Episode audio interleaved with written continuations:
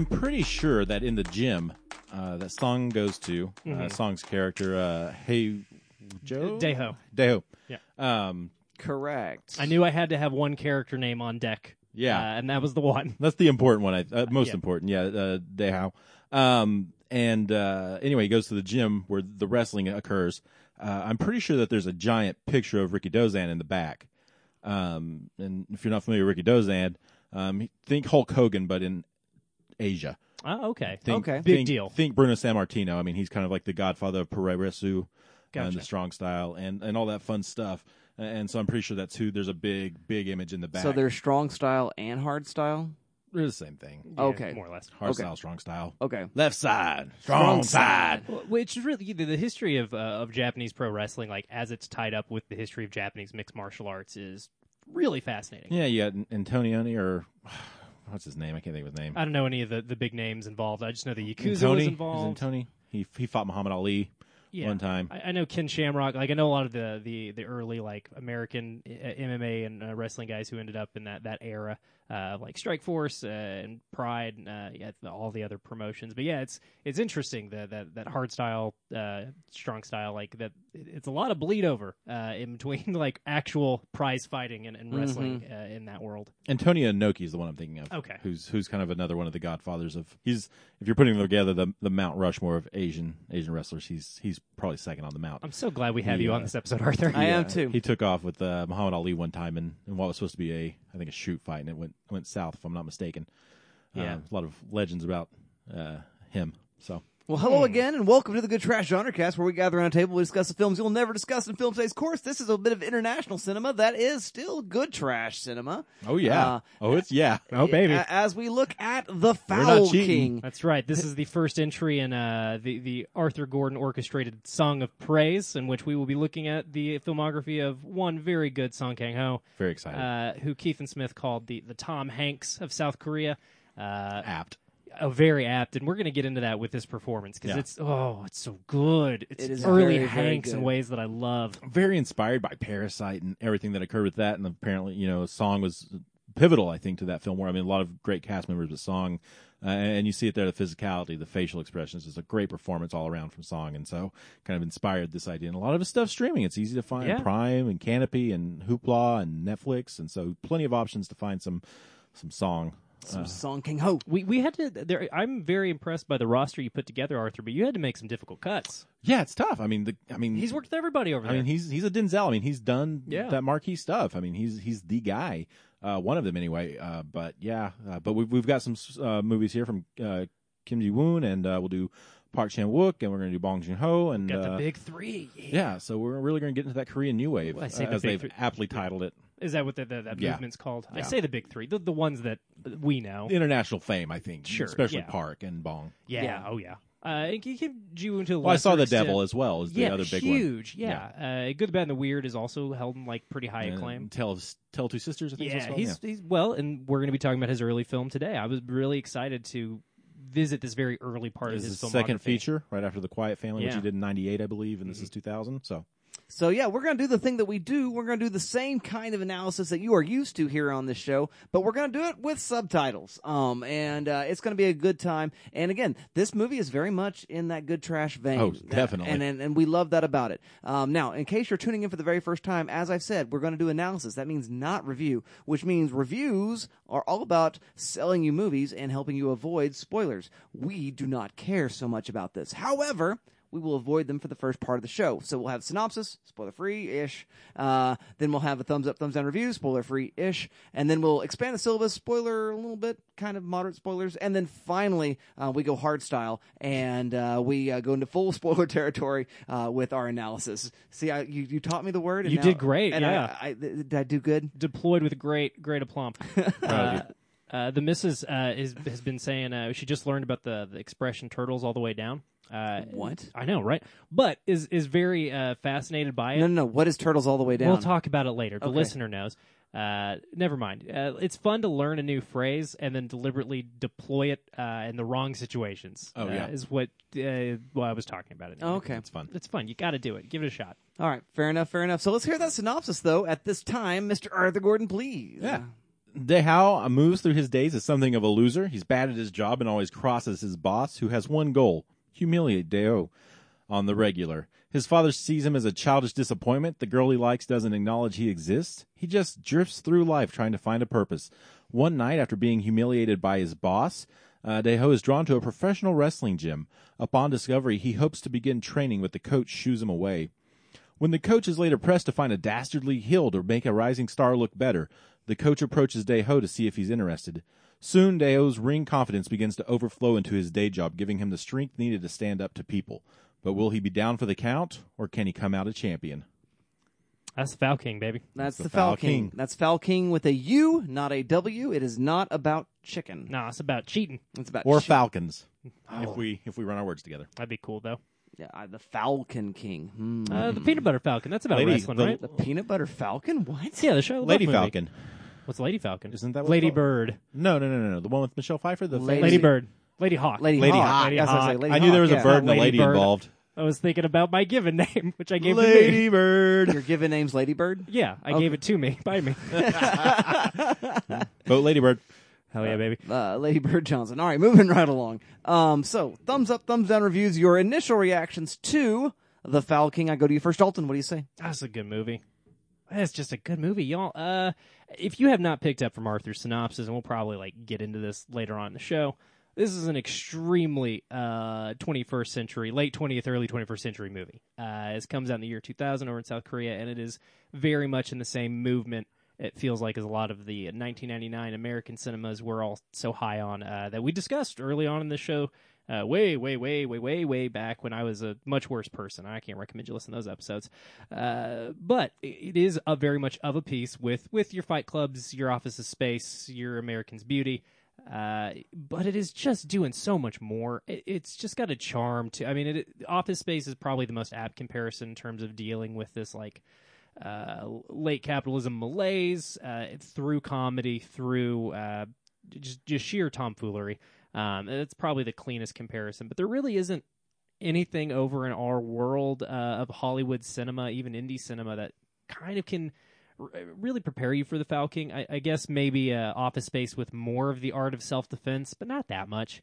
Uh, it, it is kind of a, a singular film from from Kim Ji Woon, and it's it's fun to again we we talked about his film uh, that he did with Schwarzenegger, The Last Stand, a couple of years ago. Uh, but this is the only the second film of his I've seen. I've been putting off uh, I Saw the Devil for years because it's long and gross uh, by all accounts, uh, and also quite good. And this film has got me very excited to check that one out because yeah, I I'm a big fan of this. Uh, Song Kang Ho is is doing just really outstanding uh, comedic dramatic acting like he he threads that needle and again if you've seen parasite you know this about him but his, his ability to just do comedy and drama like to really bring pathos to every scene regardless of the tone is is just really kind of impeccable uh, and seeing him as a, as a young man in this performance is just a ton of fun seeing him in a, just a, a different lens because again I'm, I'm more familiar with his later work that's you know been uh, whether it's Snowpiercer or Parasite you know those those later American uh, or English language features uh, where he's kind of an established quantity as a movie star. Uh, here he he is you know it's again I kept thinking of Joe versus the volcano or and early, other early Tom Hanks films in, in terms of that that every guy sensibility and what you do as a, a younger actor with that that every every, every person average Joe type sensibility. Um, the the thing that really struck me about this, and I, I think is probably where I'll leave my review, other than just stylistically how great every sequence is. And again, the wrestling is all very good looking, but I mean, scenes of dialogue, scenes of uh, strolls through the through the streets are shot with as much care uh, and as much of a, a, delicate eye as as the wrestling stuff, which is really cool. Uh, but the thing that I, I really appreciated is, uh, as you have, as Arthur told you in the synopsis, and as you may have guessed from the fact that he's uh, uh, pining after someone who doesn't know that he exists, Deho, the character, is a big old loser, uh, and the movie knows that, and that's something that a lot of films that are dealing with uh, similar themes uh, in America, when we, we make a character like Deho, we don't always uh, write them as uh, irritating. we we give them a lot more likability. Uh, and while Song Kang Ho is extremely likable in this performance, I think within the, the actual confines of the, the text, it, it lets his his behavior kind of be known, his his more uh, slacker tendencies. I, I guess is, is probably the, the his nice guy tendencies. Maybe another way to phrase it. Uh, it, it sees those for what they are uh, and recognizes those are things that this character needs to grow out of to become a better person. Uh, and and you know the films that we ref- I referenced, uh, Your Office Space is an American's Beauty. They don't, they don't always get that far. Uh, and, and I think that the Foul King does. And again, in the year 2000, uh, it was already like uh, just ahead of the curve uh, in terms of dealing with the same themes and, and really getting a lot more like uh, human realism out of it through more silliness. Which sometimes you got to be silly to get to the truth. Uh, big fan of this movie, y'all. Very cool, very cool. Thank you very much for that, Mr. Dalton Stewart, Mr. Arthur Gordon. Do you like The Foul King? Why or why not? Yeah, I like it. I, I love professional wrestling. Um, this is probably the second best uh, movie about professional wrestling, um, and the wrestling stuff itself uh, is very well done. Not not just from a in story point, but the actual care of what the training looks like and those elements. Um, I know Dalton double dipped with uh, fight, fighting with my family I did, yeah. um, which I also really enjoy. But there's still this kind of unnatural element to the wrestling in that. Like, there's a moment where uh, the girls like do this like climactic dive through the ropes, and then like the match kind of ends, and they're all smiling on the ground, which doesn't make sense. Like, and there's like a logic thing for me, like having watched this for so long, like to like kind of turn it off with that. Uh, but here, there's so much care I think with that, and even with the progression of the matches. Like a lot of times in in film, wrestling is treated as as a joke, and so there's like a lot of very un quote unquote unrealistic moves for a wrestling match in a film, where wrestlers aren't doing things that they would normally do in a match. But this is very laid out in the way that wrestling would be laid out. I think. Yeah, this And- film understands the structure of a wrestling It's match. got yeah, good wrestling choreography for Yeah. sure. But, but again, outside of that, as Arthur's saying, it understands like the, the narrative, the psychology of wrestling. Bingo, Yeah, yeah, Uh, and that's very key. And I think that's what makes this. Uh, and second, I think to to the wrestler, obviously, is the other one I'm referencing, um, which is I think the the pinnacle of it. And two drastically different movies, but I think that they both handled that element with great care.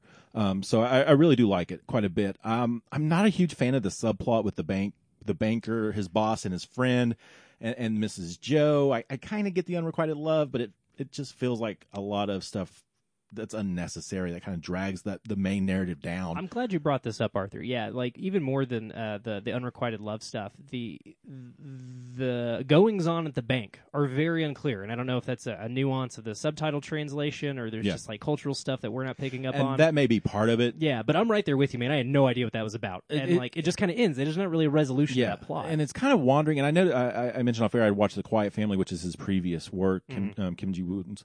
Um, and it, it felt kind of the same way. It kind of gets a little meandering at times, and, and this feels a little unfocused as well in that regard. But I think, every, I mean, if you had cut that, just that core element of him waltzing through life, kind of without a purpose, becoming a wrestler, and then that natural conclusion that that, that arc takes. I, I mean, I think this is a. Gr- I mean, I think it You just don't elevates it to to a go higher back plane. to the office. Yeah. Is what you're Yeah. saying? Yeah. or if Because- he does, I mean, I think the interactions with his boss are fine. Like when Mm. he's chatting with his friends and his boss tries to one up him again, and then he just tickles him. Yeah, it's which great. is a great moment. Um, I think that's just fine. But the whole side plot with the friend is just yeah, his friend's like being pressured into like signing off Like on some, some, like- super shady Yeah, some real crime corrupt deal. stuff, yeah, right. but it like it, his buddy just kind of disappears from the movie, and it Yeah. does feel like a moment to like show you the boss's like villainy. Mm-hmm. But I'm Yeah. I'm invested in Daewoo's buddy at this yeah, point. I want to know I what's think going there's enough on. there. Yeah. Um, and so, uh, and there's also this thing where it feels like there's this kind of this absurdist magical realism in the first half of the film, Mm-hmm. like uh, when he goes to, to see his karate friend, the taekwondo friend, who's like teaching him how to get out of a headlock, Oh, and love you just that guy. kick. Yeah, you just You kick. just kick. It's a great, it's a great bit. Well, a real fighter doesn't ever get caught in a headlock. Well, I tell Yeah. you, it's a good joke on Taekwondo because that's all you do in Taekwondo. Yeah. Is just you kick. That's, Yeah. that's all it is. Yeah. Yeah. Um, but there's this very absurdist nature to that that bit, Mhm. uh, and then the moments when he's walking through the street and the lights just kind of come on. There's this kind of magical element to it Mhm. when he's signaled to the, the gym, Mhm. and it finally feels like it's dropped after he actually goes into wrestling, and, and it, it becomes a little more straightforward after the dream sequence. I would say. Sure. I think everything after that dream sequence feels a little You're more not wrong. straightforward. Yeah, it's like all the wrestling within the film, like kind of like subsumes the magical realism, and now the Yeah. magic just exists in the ring, Well, he's which is entered kind of into cool. a fantasy rea- reality. I mean, Yeah, world, sure. right? And so, it feels like maybe some just odd tonal shifts that don't quite land as Mhm. well as you would hope. Um, but other than that, I mean, it's just we're here for song, um, and and his performance is just top notch. We talked about you know the physicality of what he's doing. I, I took a wrestling class one time. I remember that. And, and the next day, it felt like I'd been hit by a truck. So that moment when he's just walking around the office, wincing with every little movement, f- is very accurate, right? And, and just that performance when he's doing uh, squats to go up the stairs uh, is is great.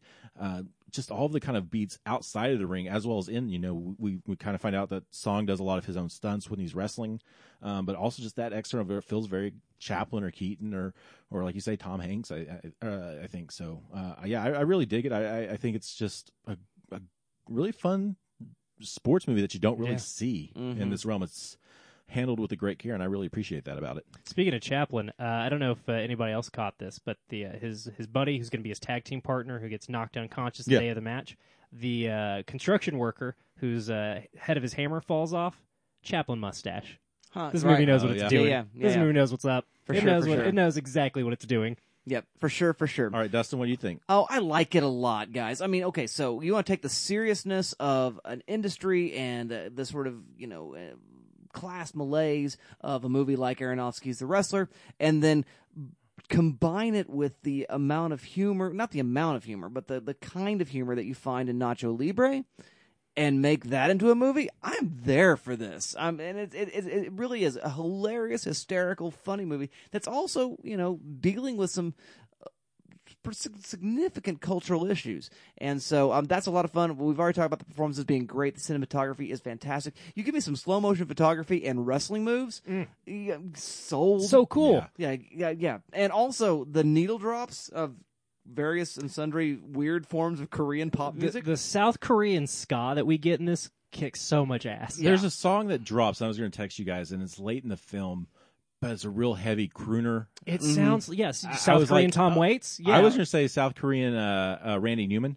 Okay. Uh, all you're right. not that's, wrong. That's what I got. I heard out of Tom it. Waits, but yeah, Yeah. I hear Randy too. So uh, yeah, great music in this movie. yeah, and, and I mean it, the it's- score is as well is the just score is top notch. solid yeah so all the way around performances are fantastic and uh, again there's this- these other really significant kind of tensions uh, that are at work there and um, you know song kang ho is a great performer he does a thing though you know you, we, we, we talked about him as uh, this korean tom hanks and i think he's going to get there but at this point he's not quite there yet He's It doing feel- different things, sure. and it, it feels a little Richard Gere to me. And, and Hmm. and there's a thing. Okay, so Richard Gere does this weird thing. Uh, so check this out, dear Okay. listener. Watch a Richard Gere movie and see the way in which the the sort of quiet, soft moments he acts by blinking is what Richard Gere does. yeah. And uh, uh, Song Kang Ho does this downcast eye thing that's almost the exact same kind of beat. Um, so he, like equals the Richard Gere blink for me. Yeah. and uh, he's sort of just learned a really good trick, and Yeah. he's Mm. he's relying on it a lot in this movie in the dramatic parts. Yeah. Mm. and and so I'm. I'm not saying it's bad, but I'm. s- It's an actor. you- Sure, you, sure, learned a good trick. Yeah, he's he's a young man. Still, he's you know early in the game. I I, I go with Hanks because even here, uh, he's doing a thing that I think Hanks is doing early in his career, and it, it is leaning on his like just his his pure charisma Mm-hmm. and like ability to sell a joke. He's leaning on that i- in a way that does kind of like bolster those dramatic moments for me. And uh, I don't know, he he does this thing that Hanks does where he like he plays defeated very well in a way that like shows you that he cannot be fully defeated. Right. Like he he is uh, indefatigable. He he cannot be beaten. But in the moment, he sells like, oh man, he sells the aw shucks of defeat so well in, in a way that reminds me of, like Joe versus the volcano. bowed but unbroken. Bingo, Yeah, yeah. yeah, for sure, for sure. But yeah, love it. Very, very solid all the way around, and enjoyed this movie thoroughly. And I'm looking forward to further discussion. In fact, let's move on to some further discussion and talk about how we might expand the syllabus with this particular film. I go to you first, Arthur. What class are you teaching? Uh, again, uh, I, I have to I forgot my preamble.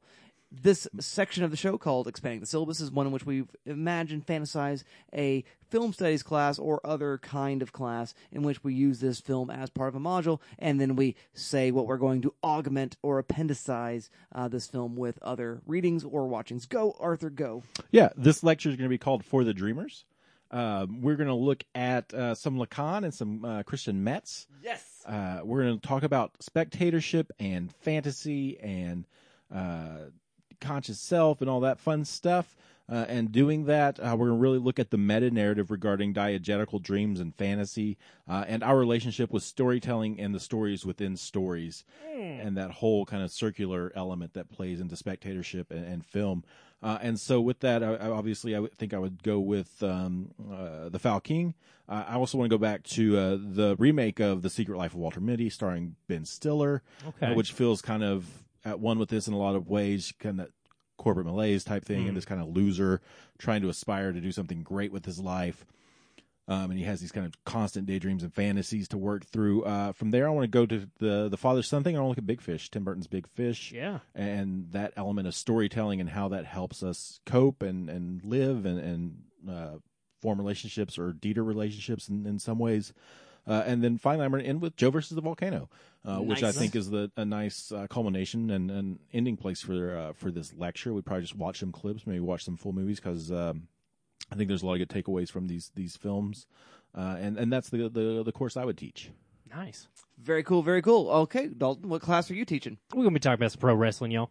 Let's do Uh, We gotta. Uh, there's just not that many movies about pro. More than you would think, but there's not that many. What Ready that to many good Rumble? ones. Yeah, there's a couple. No holds barred. Yeah, oof. there's okay. There's quite a few. There's not that many good ones, uh, and I think the ones that are pretty good uh, to great uh, really offer us something about about professional wrestling because uh, we were talking about this off air. Uh, professional wrestling is like one of the only things that like North America has that kind of like matches the dramatic stakes uh, and tonal levels of, of anime and manga. Um, it, it just it understands like the the appeal of that larger than life uh, Shakespearean uh, drama through like goofy sensibilities.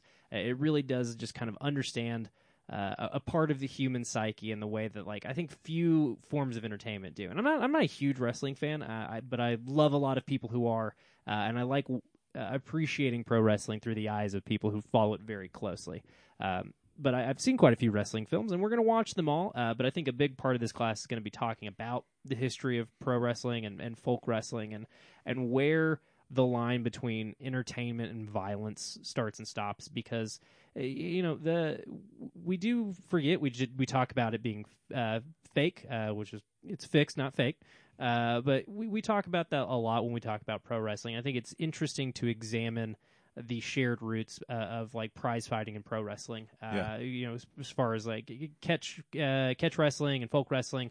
I mean, all of that stuff goes into uh, Olympic wrestling and professional grappling and mixed martial arts. You keep saying the word folk wrestling. I don't know what that means. So folk wrestling, I'm glad you asked, Dustin. Uh, folk wrestling is basically j- everybody's wrestling. Uh, so wrestling it comes f- like all combat disciplines throughout the world uh, ha- has a, a mini branched lineage. Oh, I see. Whether Okay. it's jujitsu and judo just or Russian kinds wrestling, of yeah. grappling Uh, martial arts. Roman. yeah, Gotcha. Greco-Roman, uh, you know, English style collar uh, wrestling, uh, just dirty boxing, uh, just the, all of these things kind of like are grappling and fit within the, the, the umbrella of folk wrestling. Ten four. Okay, Yeah, sorry. Thank you. No, no problem. Happy to elucidate. Yeah, it is kind of tied uh, to uh, vaudeville uh, and performance in a, in a really interesting way. And I think these are going to be things that are important to examine in a class like this.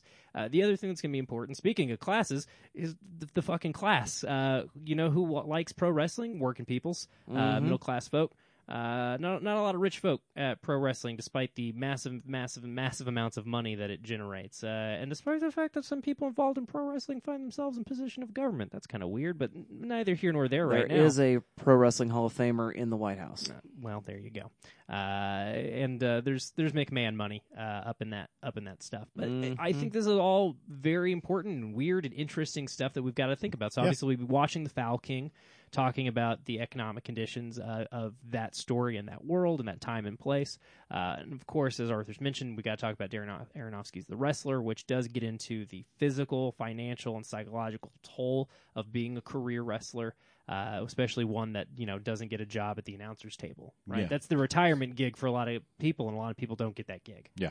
Um, got to talk about that. I think uh, that's going to lead us very interestingly, um, both in terms of uh, the the dirty McMahon money uh, and the narrative that they've built around their brand. Uh, in terms of career-ending injuries with the wrestler, we'll move to fighting with my family. The story of uh, Paige told pretty damn well uh, with a great uh, Florence Pugh performance. Yep. But something that film doesn't get into, and I think that this class could explore through using the wrestler, is the fact that Paige, uh, despite being uh, somebody that WWE is very proud of, had her career ended uh, very quickly uh, through injury. Um, and they've been uh, decent enough to make sure she's still employed uh, as a commentator um, through some of their like you know their various secondary stuff. Yeah. Uh, Uh, their Fox backstage sports show that they do kind of a Yeah, Booker inside T is the host of that, right? Yeah, and Renee Young and Yeah. CM Punk shows up once in a while. Oh, does he? Yeah. Oh, good for him. I'm glad to hear he's still working too. Uh, but yeah, I mean, we just listed a bunch of wrestlers who don't wrestle anymore uh, because it hurts. Uh, sure, you're not actually uh, fighting anybody, uh, but you got to do it five nights a week. Pro fighters fight like twice a year, maybe. Mhm. Uh, it's just okay. That's not uh, maybe four times a year. We're talking max. like 200 nights a week, Yeah. a, mo- a year. Yeah, yeah. they're on the Yeah. road 250, 200, Yeah. 250, somewhere in that of the neck year. of the woods. Yeah, Four Uh, days a week, every five night, days a week. taking them big bumps, dude. Uh, it's a hard job. Uh, and I think this class uh, will explore much the same way the, the same social backgrounds that find their way into combat sports. These are the same people that find their way into professional wrestling. Um, not always. I mean, in both counts. I mean, you got Yeah. plenty of people from various backgrounds that end up in, in both sides of things. But uh, it- it is a daunting and hard thing to do to put your body on the line uh, for your for your bread. Uh, and I think uh, there's a lot to examine through the history of pro wrestling. So again, Foul King, uh, the wrestler fighting with my family, and maybe even Nacho Libre. Uh, there's actually a whole genre uh, of lucha libre films from Mexico that Yeah. like d- are within kayfabe that accept that the masked wrestlers are crime fighters. I just know that it exists. I don't really know a whole lot about it, so I'd have to. Do, I need you don't- to yeah, know we'll talk more. more off I air. want this. yeah, I'd have to do more homework to program that into this course. But I think uh, Rey Mysterio's father or uncle is involved in some of those. yeah, and- oh yeah. Uh, yeah. Well, Rey Mysterio is one of my favorites. and the Guerreros. I mean, yeah, they're- this is well, and we'll end here on the international aspects uh, because that might be the fun place to close the class. Wrestling brings people together, uh, and the funnest, clearest example of this is when a wrestling move becomes popular. That move keeps the name of that it had where it came from. So Japanese moves have Japanese names. Uh, Mexican wrestling moves, well, I, Lucha Libre is bigger Yeah. than Mexico, uh, but Amer- Central South American wrestling has Spanish names, uh, and American and English moves have English names. Yeah. And that's just kind of a cool aspect of that that cross contamination, that cross pollination, uh, because wrestlers kind of move between those promo- promotions uh, like it's nothing, and I think it's a really cool thing about pro wrestling, and maybe a good place to end this class on uh, the ways in which solidarity uh, can bring us together.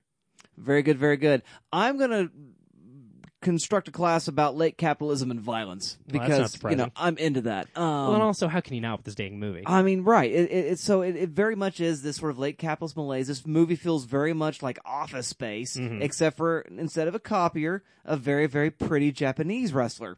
Same thing. but it's, I mean, it's almost exactly the same kind of narrative. And we have a lot of this in the water. I, do, I want to suggest that sort of part of my thesis is that this is the movie that does Fight Club right. Um, it, Yeah, I spent last year talking about how the art of self defense was the uh, the follow up. Uh, we needed a Fight Club, and it probably came ten years too late. Well, no, it turns out it came out the year after, and I yeah, didn't just know. in Korea, and we did, we didn't know. Um, so sort of wrestling with the wrestling, wrestling with. I did. I'm, I'm, I'm, I keep saying oh, you're word. stuck. You're just gonna have to do it. Keep You're gonna have to commit to the Grappling. pun. Hard style, dialoguing with hard the- style fighting. With these uh, kind of ideas. And so, one of the movies I want to think about with regard to this is Office Space, because I, do think there's a strong analog to that that sort of you know Yeah. ejected plot line Definitely. of Office Space. Uh, Office Space, because there I mean, there are moments where the boss guy does sort of come off as yeah. He's got I'm Gary gonna- Cole energy I'm sometimes. I'm gonna need Got the same costume. I'm gonna need you to come in Saturday. Uh, there, there's a strong, yeah, it's it's Gary Cole by way of Tyler Durden. For sure, Yeah. for sure. So I, I think that's interesting and part of the sort of cause of malaise that this is wrestling with. Now, one that, I keep using that re- that verb. It's okay. The the thing that I want to move towards though, so we got Office Space, we've got uh, the Foul King, and then I want to move to 2016 and look at a French movie that I named in my top 10, probably my number two or three pick uh, of 2016, Nocturama um, by uh, Bertrand Bonello, uh, which is a movie about uh, a group of terrorists that are wrestling, or, you know, fighting against this uh, capitalist regime, and they're planning this act of terror, and they end up holding up a night in a mall. And I remember you telling me about this movie. with this sort of consumerist malaise. Uh, I cannot. It's avoid the okay. word. Just keep I don't doing know. it. There's a better word for it. I, yeah, well, because I, I understand why you keep going back to it, and Arthur's right. There, it is kind of the best way to describe when a film is trying to like tackle an issue without giving you an answer. Yeah, well, I mean, You can only think of combative com- words. combative, yeah, verbs because to well, work for when it. there's no clear resolution to the idea, it is just constant conflict within the confines of the story. Right, c- c- absolutely. And so I think Nocturama is, a, is an interesting way to sort of begin to engage in dialogue with that. And uh, I thought a little bit about name dropping again Lizzie Borden's uh, Born in Flames, which also ends in a major act of violence. But I think moving it a little bit further forward and really focusing on the end of the 20th into the 21st century as an emphasis in the class, and then look at some historical documents about those uh, WTO protests in Seattle Mm, yeah. of '99 and how there was this sort of very strong anti-capitalist moment that uh, got subsumed after 9/11 and the war, war on terror. What's that? Um, the war on terror. 9/11. 9/11 is a thing. What was that? It was it, um it was a significant event. Oh, that's right. It was yeah. I swore I'd never forget. Yeah, oh gosh, man. It, it it changed many things. There was a lot of setup to get to that. Thanks. yeah, I took a long walk for that one. I feel pretty good about it. Mercy. Uh, I I, I sh- shake my head and throw my phone at you. Apparently, look, you gotta laugh to keep from crying. Uh, yeah, for sure. Was it a bad thing? Oh, it was terrible. Did it justify 20 years of ceaseless warfare? Fucking, I know it didn't. No, it We've did been not. wrestling with it ever since. Uh, You're absolutely right. But though, it- but but it was a There- there conversation strong, ender. Yeah, I'm just I just started learning about this last month. There really was like a strong, like serious activism movement going on in the late 90s that just kind of Went just completely went away, and you know, it, pivoted towards the anti-war movement, and that didn't really have any legs until mm, uh, six weeks ago. six weeks ago, and now here we are, twenty years later, and we're finally once again having some strong anti-capitalist, post-capitalist conversations again in our political discourse. And so, just thinking about that moment, they'll find another Reichstag. weird kind of time capsule. You're not wrong, and uh, yeah, called it. That's going to be a thing. So that's where I would uh, emphasize the discussion and discourse of that course as we dialogue with those questions. Hey, there you go. You found another non-combative verb. Uh, he pulled up the thesaurus app on his phone while we was talking. I'm trying so hard not to be pugilistic here. You, also, you're absolutely found another one. Uh, hey, I, don't don't tell me I called that. By the way, we called Abe Vigoda. We've been right on this show before, Yeah. and I don't want to be right on that one. Yeah, well, you're not wrong. Uh, we'll talk about how the uh, New Jersey uh, Department of Homeland Security has officially upgraded the uh, white supremacist threat. awesome. Couple couple years too late for that, but uh, glad to see somebody's taking it seriously finally. Well, I you this know this seems like a good time to uh, put our business socks on, huh? uh, let's get down to business. It's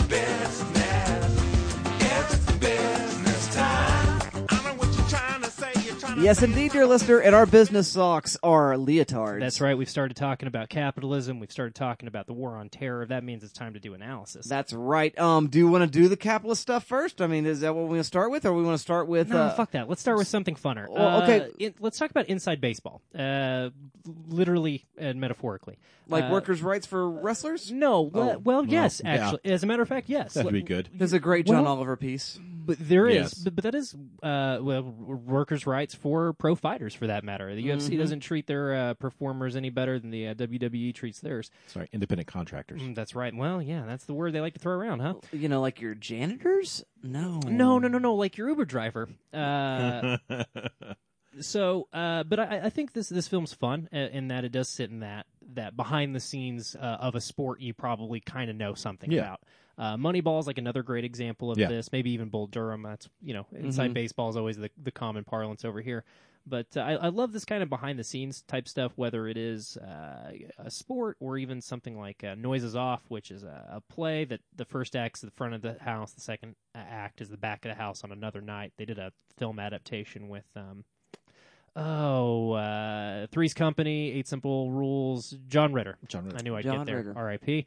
Uh, but I, I love stories that like kind of give you that that worldview. Uh, and again, like Hollywood loves these films about movies, but Yeah. I, I like movies about the sports world just because Yeah. it's not a world that I like spend a lot of time Live in. thinking about. Yeah, Yeah. it's not something I live in and breathe. Uh, but it is something that I, I love getting to see that that dramatization because it does, I think, uh, kind of help uh, you know us movie dorks who uh, you know some of us love film too, uh, as Dust or uh, love sports too. And Dustin's a big baseball and uh, football Mm-hmm. uh, guy. Arthur's a big wrestling guy. I like combat sports, but uh, you know I, I know people who are both. Right? I mean that's the ringer's a cottage industry of people who Yeah. are both sports and film nuts. And I think these behind the scenes movies kind of show that that emotional core that does exist within athletics that I, I think gets lost sometimes.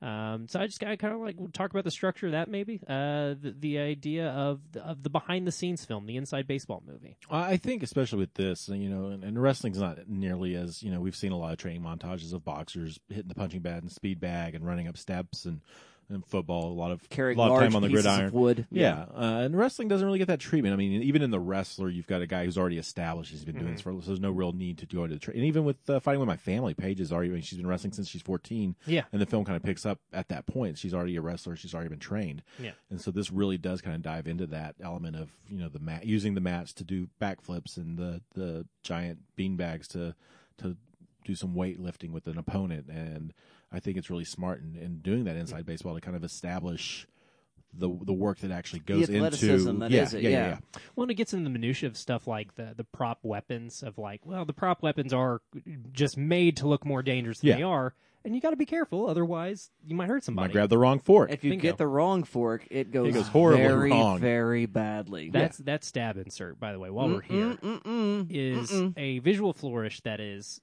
so singular and great. kicks so much ass. Yeah, it's just, beautiful. Ooh, ooh. it's like it's Pulls it off perfect. It's yeah. Well, I mean, it, it did make me think of comic books and manga and anime like that. Just like it's not something you get in live action uh, in American cinema. And hey, uh, genre folks uh, over in North America, you need to be just doing everything Kim Jee-woon's doing, uh, especially in the Foul King. Uh, Yep. Like this, is just cool stuff. Sorry. Well, the and the other thing that really does is um, the, the the whole plot of him becoming a wrestler is you know uh, the, the promoters are looking for someone to help get their established star over Yeah. and get him uh, a lot bigger, and so they need this kind of you know, essentially what's a jobber. Yeah, in- they're looking for a Rocky. wrestling. Yeah, they're looking for a guy that can lose. No, Um, tomato can. yeah, and in contrast to like a boxing movie, you know, where you throw a fight and you're a despicable character and you you know you should be booed out of town. You know, there's a wrestler's job to lose in, in certain situations, and especially in the territory days where you had guys like Andre or Hogan going around from state to state working for a few days, and you know there were guys there just designated to lose, and they never had a shot, but they were good enough at what they did that people would buy into it, and then that's really the whole the whole crux of, of what's happening here with the Foul King and and uh, Song's character. You've used the word jobber a couple times. Um, can you give the dear listener who is not a wrestling aficionado a definition? Yeah, so a jobber is just a is a professional wrestler, fully trained, whose entire job is just to lose and and help uh, get uh, the other guy over. Journeyman wrestlers. Yeah, uh, and a lot of I mean, you might have a few uh, uh, Brooklyn Brawlers. One of the more notorious ones on in the WWE, um, Steve Lombardi. Um, he uh, had that whole gimmick, but yeah, he'd come out every night and just lose, and that was his thing. Uh, WWE ran a prank against WCW for a long time with Gillberg. Um, uh, at the height of the Goldberg powers, uh, they had this 150 pound guy come out in full Goldberg attire uh, just to get whooped every week as as a kind of uh, spit in the face to WCW, as Vince was wont to do at the time, and still at the time. Um, and so you know these are guys that are just paid to to lose and make the other guys look good. It's wrestling cannon fodder, Yeah. dear listener.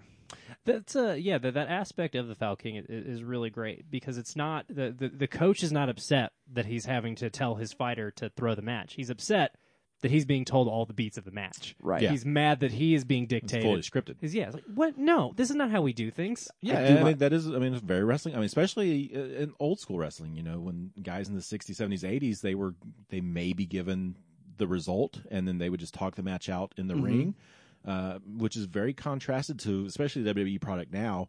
Uh, which is a lot heavier scripted. A lot of rehearsals might go into a match to actually work through Yeah. everything and have it- Televised matches got a lot Yeah. of lot of pre work. a lot of and, and you got time restrictions and things of that Yeah. nature. But uh, it's, it's just a big mindset change for you know the newer school versus the older school. For sure, for sure.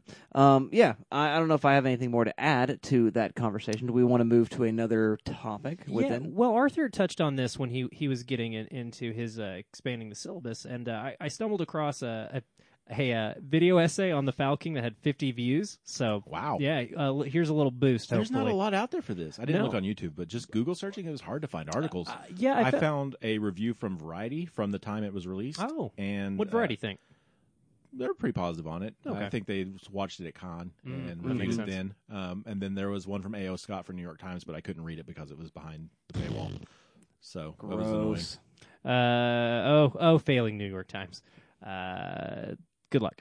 Uh, so yeah, this this uh, the the channel, if you're interested, is uh, Will Gottsegen. Uh, that's G O T T S E G E N. Want to give credit since uh, you know 50 views. Let's go bump them up. Yeah. but it's this dude Will and Tom uh, talking about the Foul King, and, and they do get into uh, a, a little bit of well, they they, they end on a, uh freeze frame of uh, one of them holding a copy of Simulacra Simulation. So they get into the Baudrillard, but uh, to Arthur's point uh, and his expanding the syllabus, they do kind of get into the multiple layers of reality going on within the Foul King, not just uh, the the wrestling itself and the fighting itself, uh, but the magical realism going on, but also you know when the fork gets swapped out on accident. We've known in the audience for a while that the fork is real, but there's another layer of realness and, and hyper reality within the simulation because that's what that's why nobody watches. Uh, again, their kind of uh, thesis that they were getting at was, look, this is why nobody watches Olympic wrestling. Like that's why pro wrestling is what people watch when they watch wrestling because sometimes the simulation,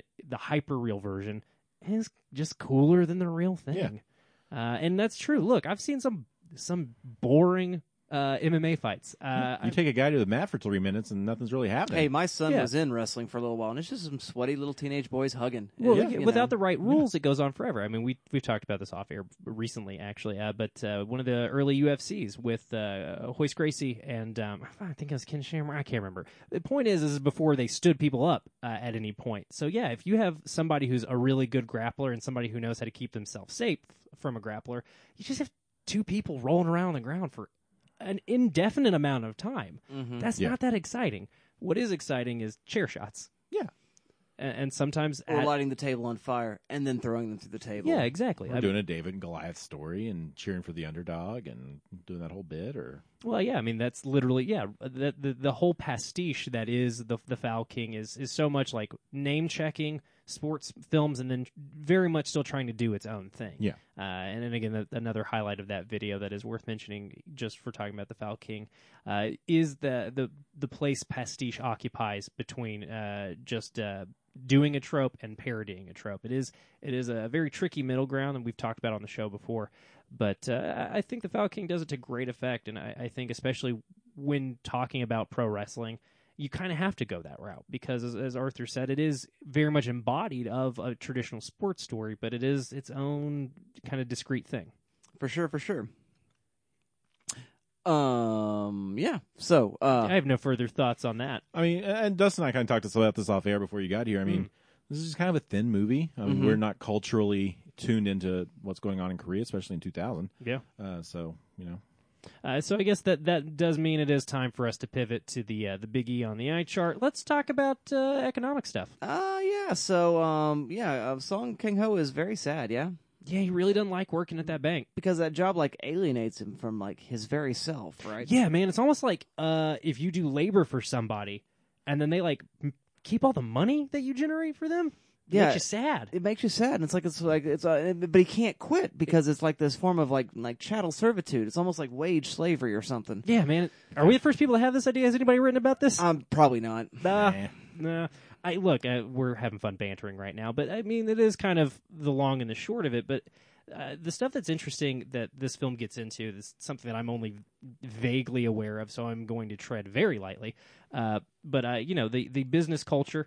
Uh, both in this this country, uh, but it's been a famous part of South Korean and Japanese business culture for a longer time. Is this idea of like mandatory fun, and it's a thing that it feels like only the the Silicon Valley technocrat era of our economy has like infected the rest of the workplace with. Uh, but it's something that uh, other parts of the world have been dealing with longer. But this idea that your boss like controls your personal life, like it is made very clear that the sushi dinner uh, in Foul King is not Is not optional, optional. and Yeah. the drinks that they're going out for to like smooth over the big fight that they just had uh, in the workplace. yeah, that doesn't really seem super optional either. yeah. No. Uh, and it's very uh, unfortunate uh, to like see these tiny tyrants. Because I'm gonna need you to come in on Saturday. There it is. The the the small tyrants, the the tiny uh, death by a thousand indiscretions and a, a thousand uh, uh, microaggressions that uh, workers have to deal with. What was the phrase I read the other day? A small person with a big job is describes most managers. Napoleon complex. Yeah, absolutely. Uh, yeah, I've been punched in the dick by a manager at a restaurant before. Uh, that's just a thing that happens.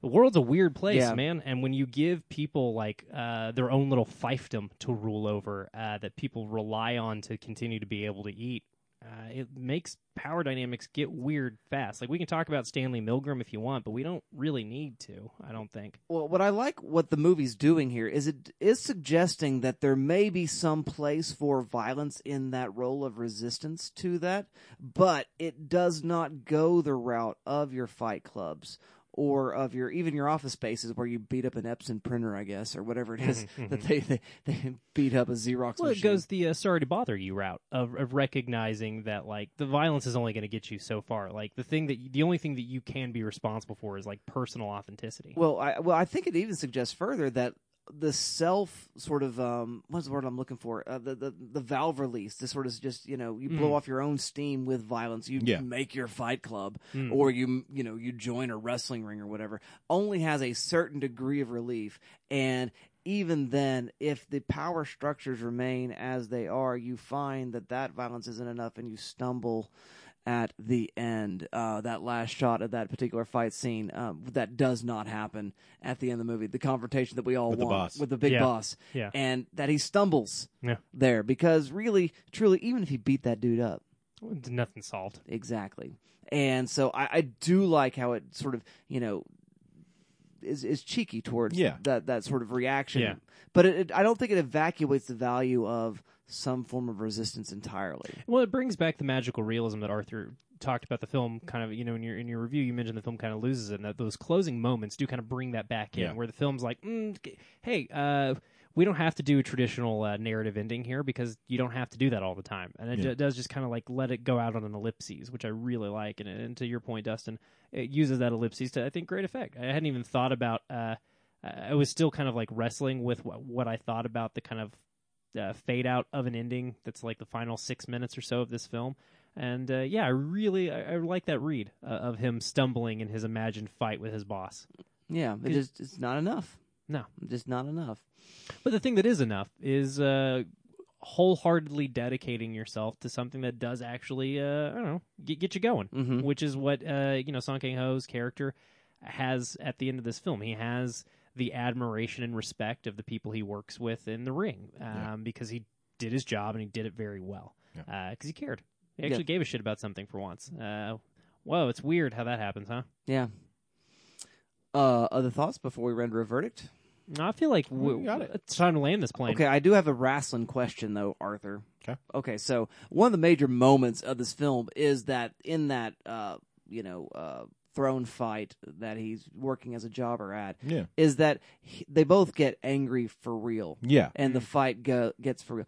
Is this a thing that happens? Do we Oh, most definitely. Okay, can you Yeah, baby. Can, can you tell me about and it's can regale me with an incident or a story or Yeah, so the something i- about this? the, yeah. The the concept is called a receipt.